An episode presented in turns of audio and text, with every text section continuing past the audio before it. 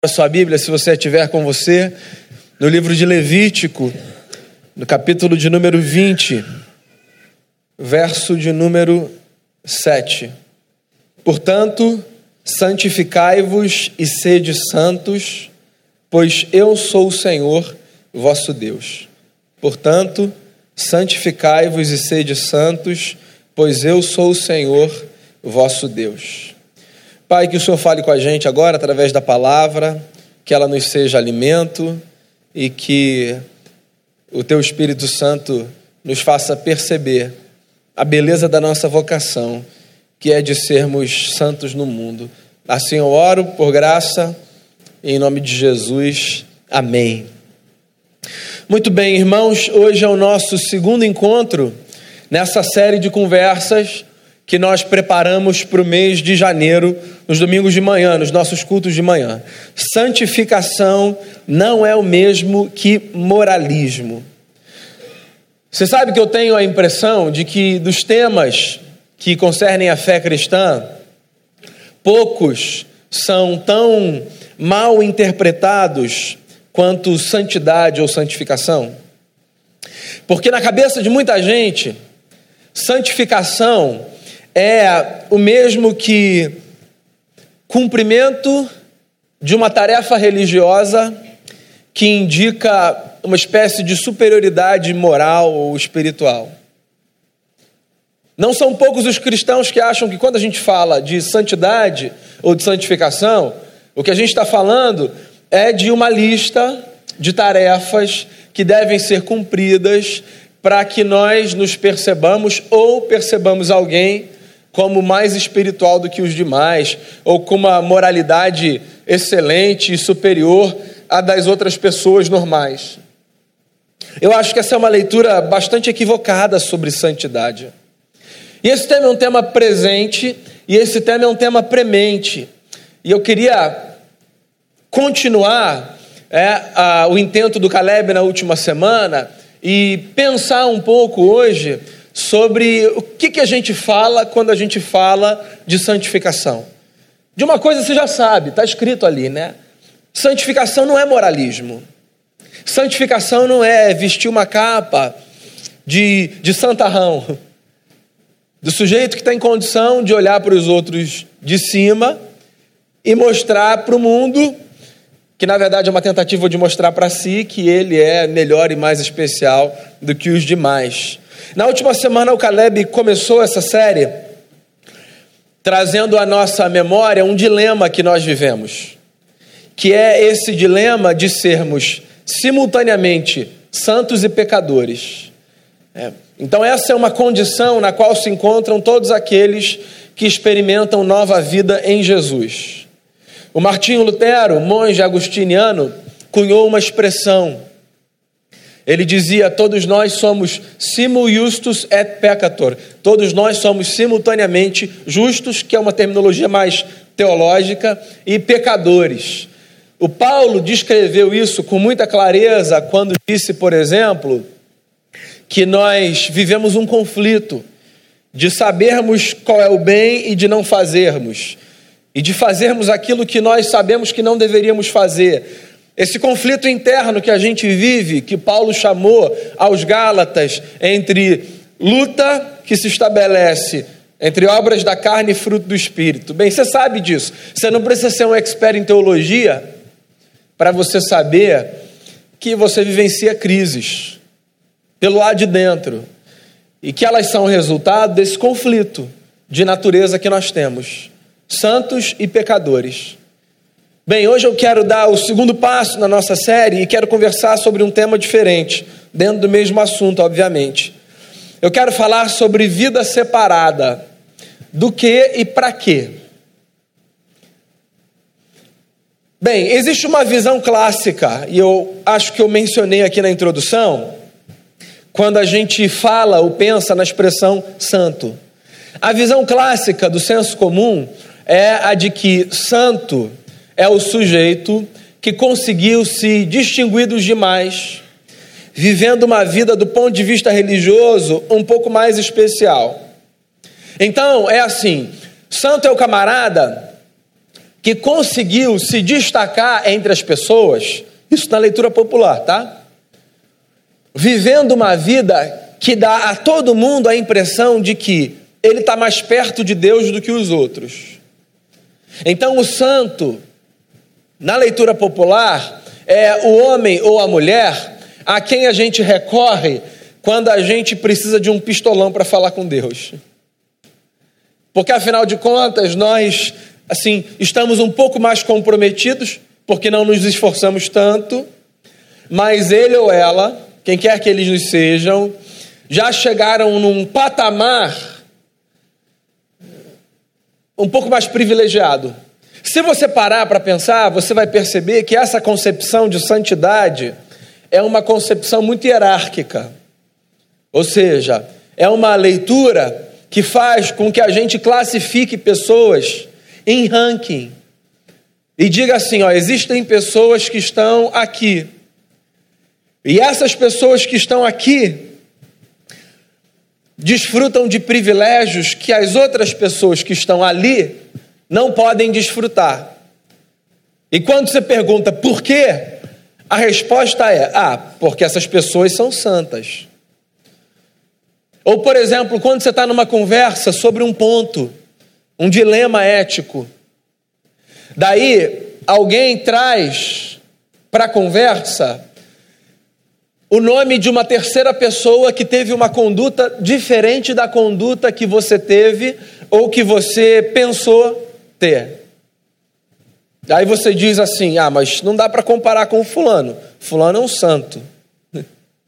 Ou seja, a gente lê santidade como essa tabela religiosa de Excel que faz com que a gente classifique as pessoas, dizendo assim: uns estão mais perto, outros estão menos, uns estão muito distantes, outros ainda conseguem chegar lá. Essa é a definição popular. Qual é a notícia que eu tenho para te dar? Essa definição popular não é bíblica. O que significa que ela não nos serve, então, se nós somos o povo da Bíblia. Quando a gente fala sobre santidade, a gente precisa pensar no que a palavra santo literalmente significa. A palavra santo tal qual aparece aqui no verso que eu li, e em todas as outras referências, praticamente, das Escrituras, na escritura hebraica, no Antigo Testamento, ela é uma tradução da expressão hebraica kadosh, que significa separado. Você sabe que eu tenho um pouco de medo dessa ideia de santo igual a separado, o que significa santidade igual a separação, para fazer um equivalente. Vou falar a você o porquê que eu tenho medo dessa definição. Eu tenho medo dessa definição porque ela pode levar a gente a pensar que santidade tem a ver com segregação. Porque veja bem, se ser santo significa ser separado ou estar separado, Logo, é a leitura natural. Eu preciso perceber do que ou de quem eu preciso me separar, me recolher, para que eu cultive a virtude da santificação. Por que, que essa leitura é problemática? Por uma razão muito óbvia. Todas as vezes que a igreja procurou se distanciar, entendendo santidade como essa separação geográfica e literal de alguém ou de algo, a igreja caiu na tragédia da irrelevância. Por exemplo, tem um período histórico na história da igreja conhecido como período monástico. É. Foi o período do desenvolvimento de uma espiritualidade asceta. A compreensão desse grupo era a de que a virtude da vida estava em se distanciar de tudo aquilo que representava uma espécie de antagonismo à presença de Deus. E a leitura foi muito categórica e óbvia. Era assim: as cidades, os centros, as vilas, são espaço de muita profanação, sujeira, imundícia. Logo, para que a gente cultive santidade, a gente precisa sair dali. As rodas de conversa são sempre muito sujas, surgem piadas, brincadeiras inconvenientes. Isso não é espaço para a gente. Vamos fazer o seguinte: vamos sair dali. Os encontros familiares, alguns são legais, outros são assim tão trágicos. É briga, é roupa suja sendo lavada. Vamos sair dali.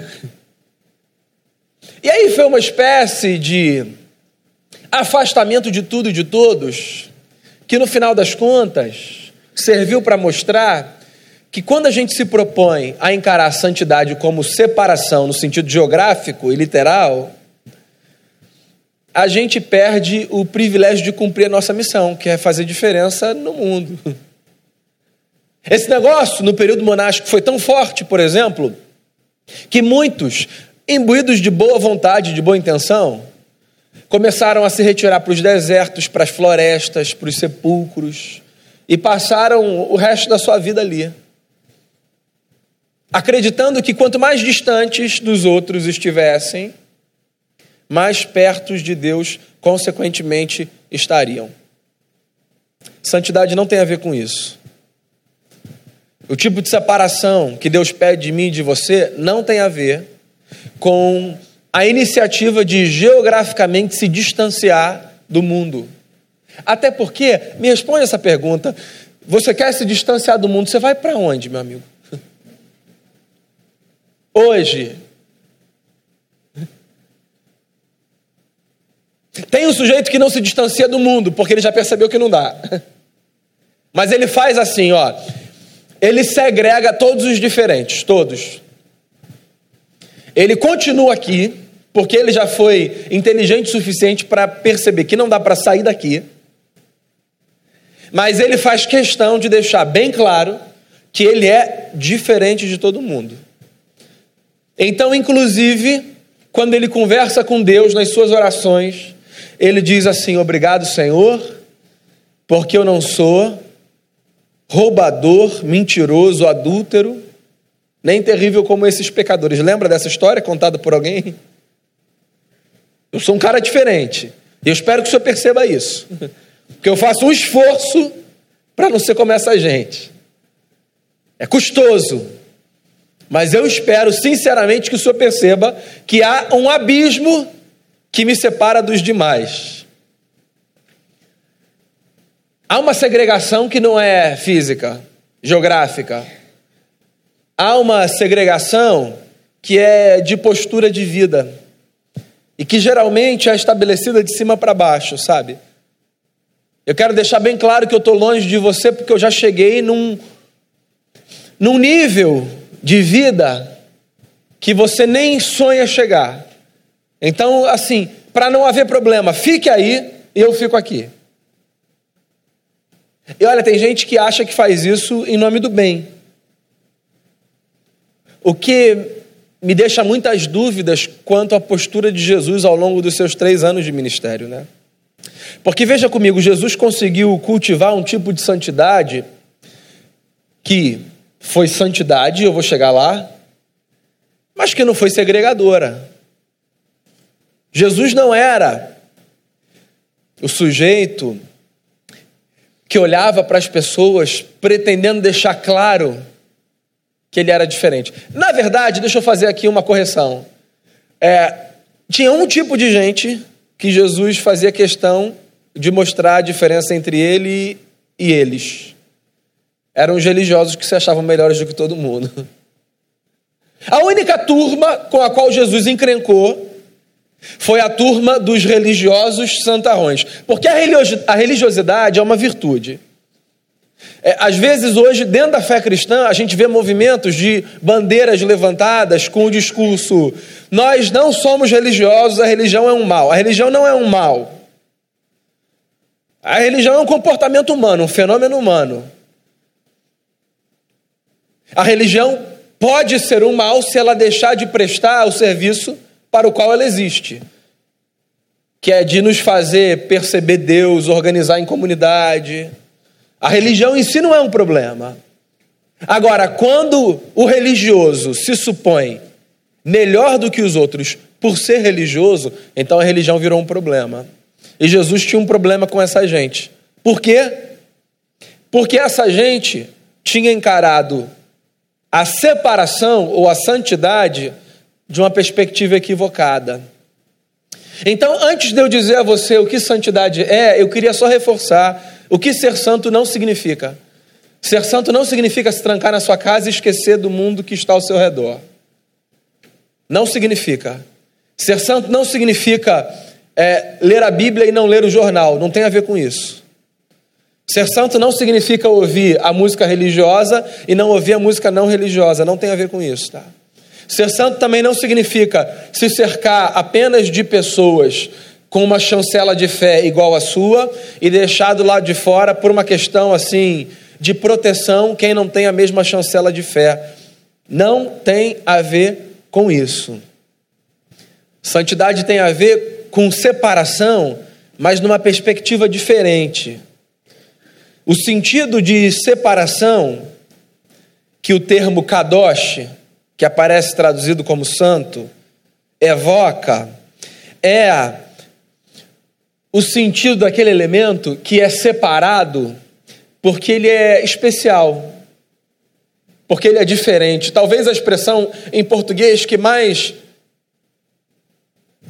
ilustre a ideia da santidade como ela se propõe na Bíblia, é a expressão majestoso.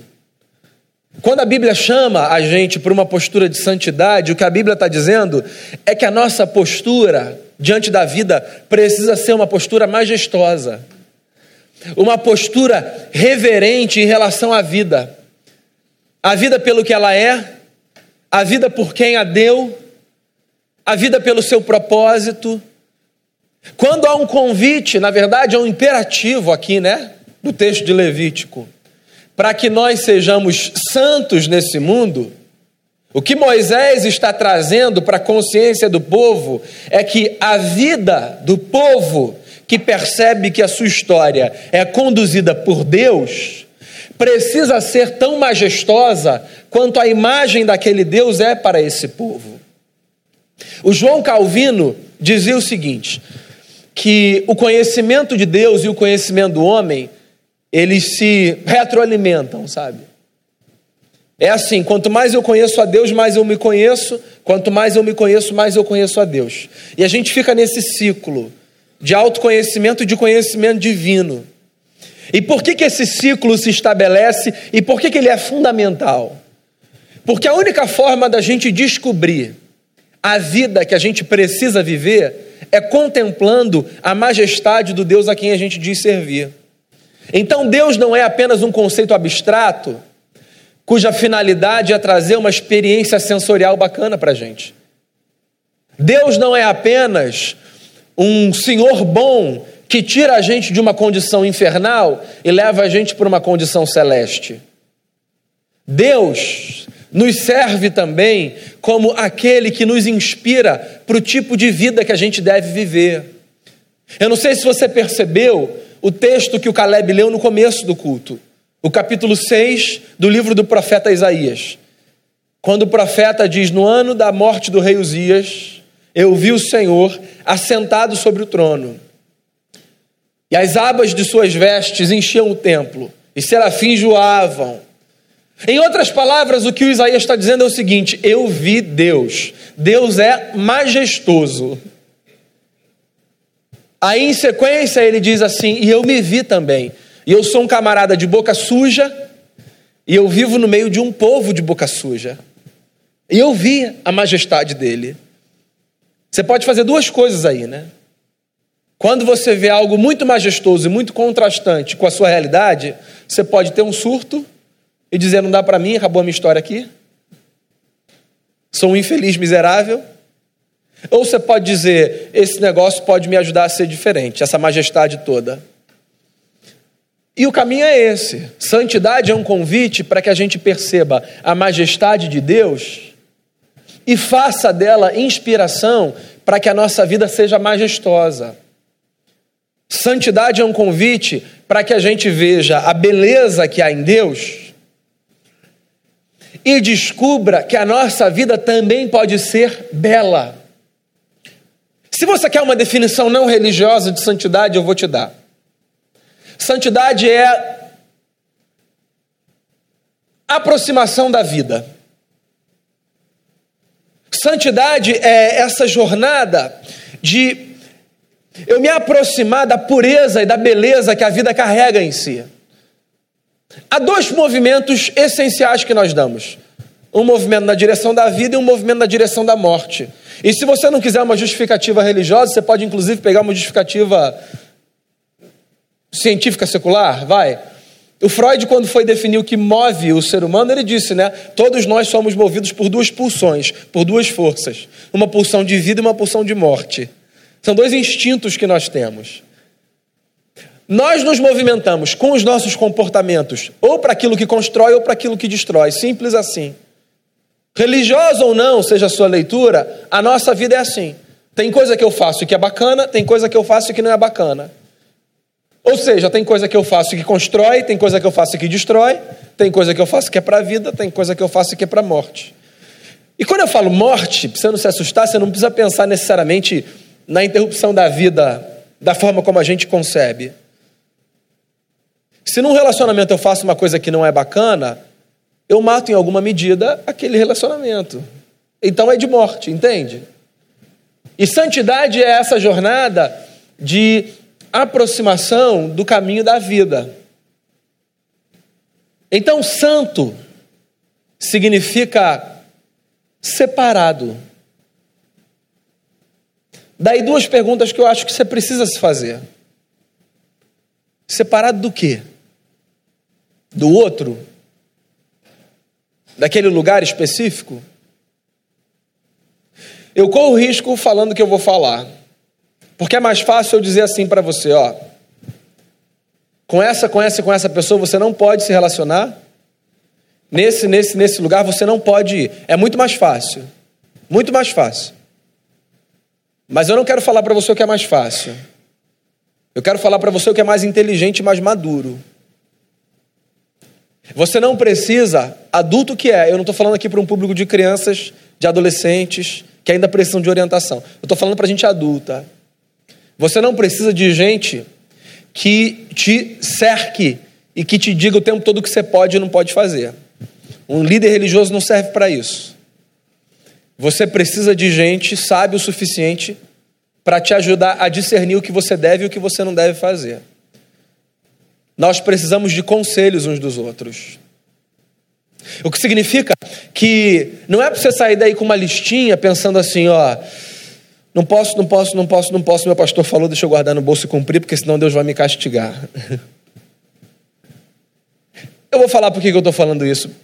É porque, assim, em boa parte do evangelicalismo brasileiro, essa é a mentalidade, sabe? Eu sou o camarada aqui porque eu sou mais santo, você me desculpe, lamento, você está embaixo, você está percebendo? Que tem, ó, um, dois, três, quatro, cinco, seis degraus aqui que nos separam. Como eu sou o camarada mais santo, eu posso dizer a você, pecador, onde você pode e não pode ir, com quem você pode ou não pode estar. Essa é a mentalidade vigente, trágica. Trágica. Porque além de ser castradora, ela não faz crescer. Os meus filhos ainda precisam que eu diga a eles: isso você pode, isso você não pode. Eles não têm maturidade para discernir. Agora, minha mãe, quando senta comigo, ela não diz mais: isso você pode, isso você não pode. Ela diz: Daniel, eu acho que isso não é bacana, você não deve. Mas você é adulto, você tem sua mulher, seus filhos. Pensa, ora, conversa com seus amigos. Porque a vida adulta exige da gente uma maturidade que pressupõe a capacidade de avaliarmos o que é certo e o que é errado. E santidade tem a ver com ter maturidade espiritual suficiente para avaliarmos na caminhada o que é certo e o que é errado sem precisarmos o tempo todo que as pessoas nos digam o que nós podemos e o que nós não podemos, porque não passa por aí a vida adulta. Então, talvez uma forma de você avaliar o seu crescimento na caminhada de fé, de santificação, seja a sua condição de discernir por si. O quanto você pergunta cada vez menos se pode e não pode, e o quanto você pergunta cada vez mais se deve e não deve. Você não precisa de um guru espiritual que te diga onde ir e o que fazer. Você precisa de gente sábia e santa do seu lado que vai te dar conselho para te ajudar a chegar às conclusões que você vai chegar, como um adulto. Você não precisa de um líder espiritual, e essa expressão é tão curiosa. Esse aqui é o meu líder espiritual. Eu me sinto. Bem, vocês não me ajudam a não me achar mais santo, gente. Eu me sinto quase flutuando. Não, não me sinto porque, graças a Deus, eu não ouço isso aqui. Graças a Deus. Porque esse negócio de líder espiritual, além de não ser bíblico, porque o nosso líder espiritual é Jesus de Nazaré, aquele que é o cabeça da igreja, ele é o nosso líder espiritual. Eu sou seu líder eclesiástico. Eu sou líder dessa comunidade de fé, eleito por você e presidente do conselho da igreja, do conselho. Porque seria uma tragédia se eu conduzisse essa igreja sozinho. Porque o sábio diz: a sabedoria está na multidão de conselhos. Líder espiritual é um negócio meio assim estranho. Uma vez me perguntaram,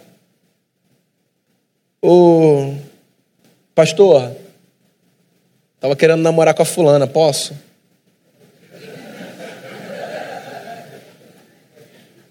Você conversou com ela? Você conversou com o pai dela? Com a mãe dela? Você quer perguntar a minha opinião, saber o que, que eu acho? É isso? Só para eu entender que eu vou ficar à vontade. Você quer minha opinião? Você quer minha permissão? Não, meu amigo.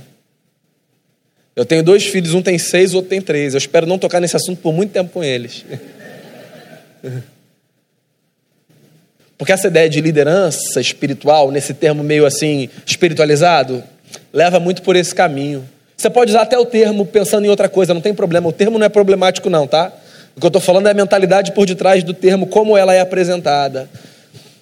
Ela fomenta essa ideia de que a gente mais santa do que você e que tem que conduzir a tua vida em todas as decisões. Existe gente que pode te orientar. Eu não estou aqui me furtando do lugar de dar orientações a você, não, tá?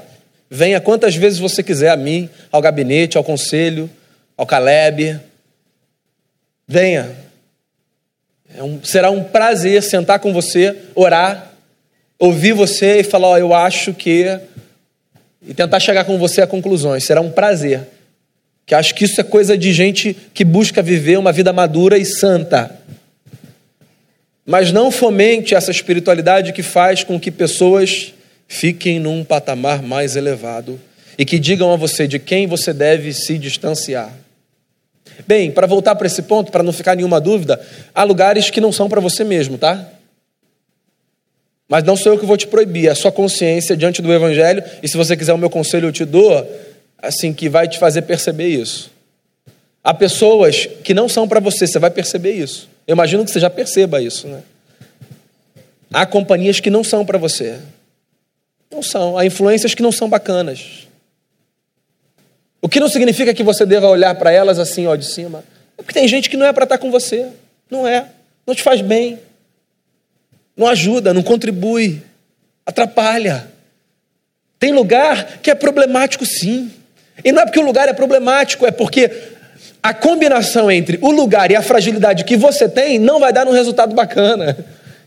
E por que eu não posso dizer para você o lugar que é e o lugar que não é? Porque cada história é uma história, você entende? Tem lugar que não é para mim, tem lugar que não é para você. E o lugar que não é para mim não é necessariamente o mesmo lugar que não é para você. Porque as nossas fragilidades, elas são diferentes. Vou falar sobre isso quarta-feira. Sobre aquele texto que Jesus fala: olha, se o teu olho te faz tropeçar, arranca. De que, que Jesus está falando? Em outras palavras, o que ele está dizendo é: tenha condição de discernir ambientes que são para você e ambientes que não são, porque se tem um ambiente que te fomenta dor, tragédia, morte, desgraça, isso não é para você. Não é, ponto. Se tem lugar que vai potencializar a tua fragilidade e que vai te levar para a desgraça, esse lugar não é para você.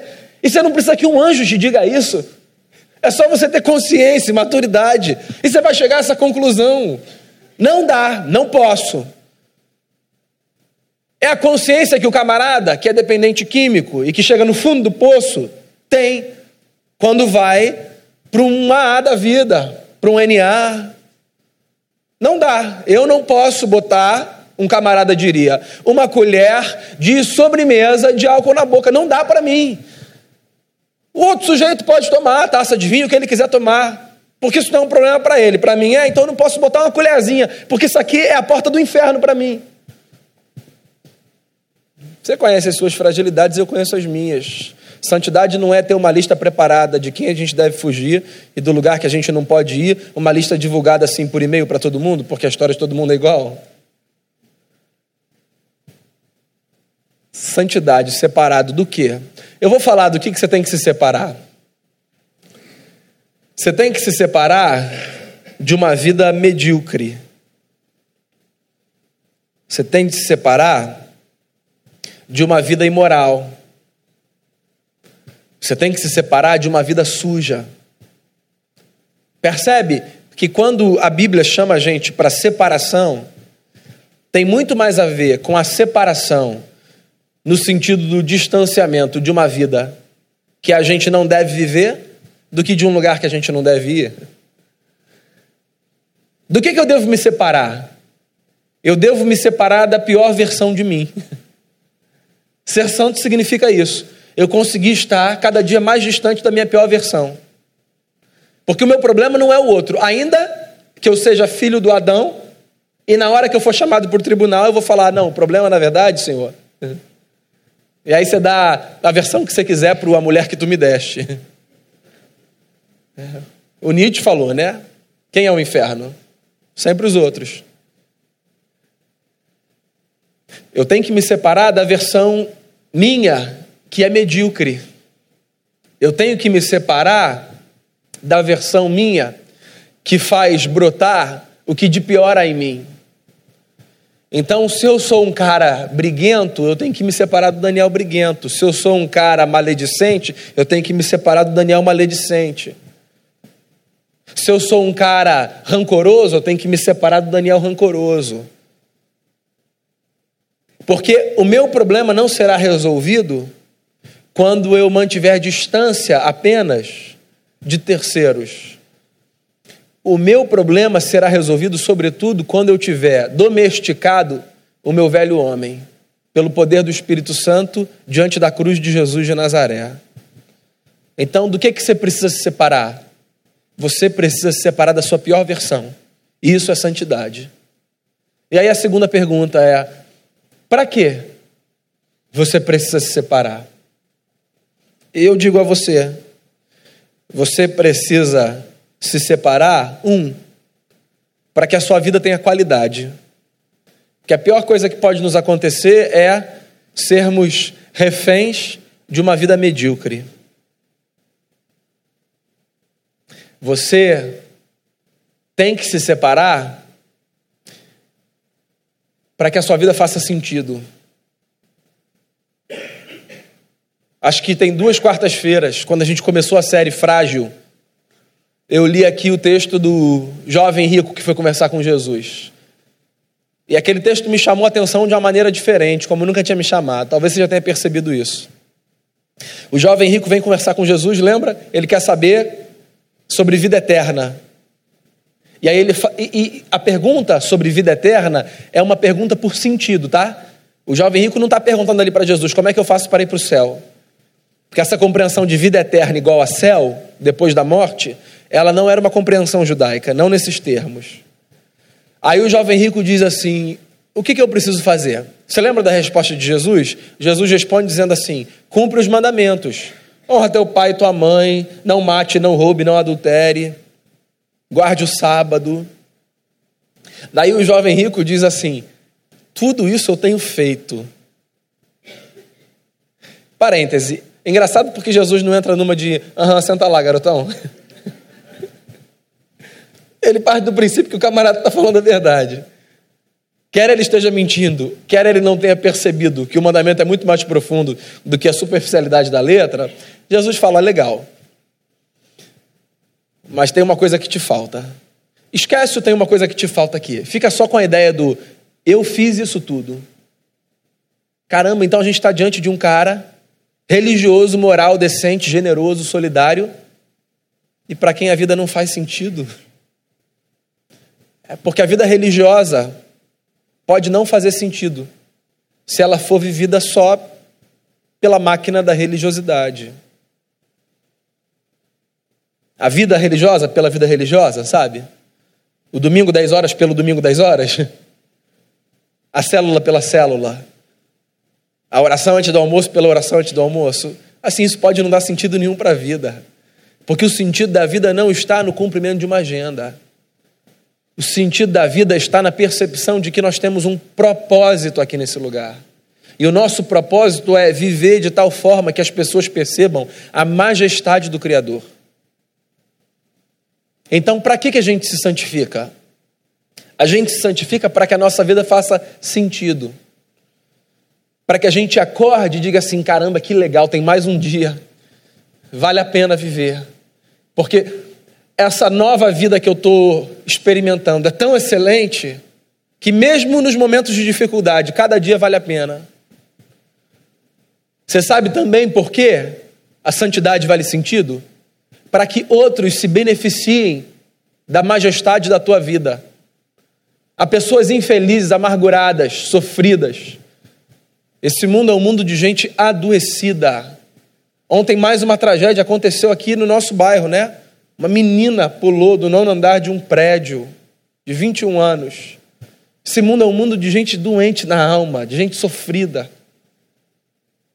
E tem gente que vai experimentar sentido e esperança ao perceber a beleza que há na sua jornada. É que nós não percebemos a nossa responsabilidade diante dos outros. Nós nascemos numa cultura, diria Christopher Lash, que tem o narcisismo como um elemento fundamental. O narcisismo não é mais uma patologia. E os profissionais da área de saúde podem confirmar que a última edição do DSM não tem mais o narcisismo como uma patologia. Ou seja, o narcisismo é um fenômeno cultural hoje. A gente já faz parte de um mundo onde as pessoas aprendem que o certo é cada um pensar em si. Então, se eu penso num projeto de vida, eu penso para que eu me beneficie, afinal de contas, a vida é minha. E por aí vai, meu corpo, minhas regras, etc. Só que eu tenho responsabilidade para com você, pelo projeto de vida que eu assumo. Então, quando eu recebo de Deus o desafio de ser santo, não é apenas para que eu me beneficie disso, é para que eu seja uma inspiração na sua vida.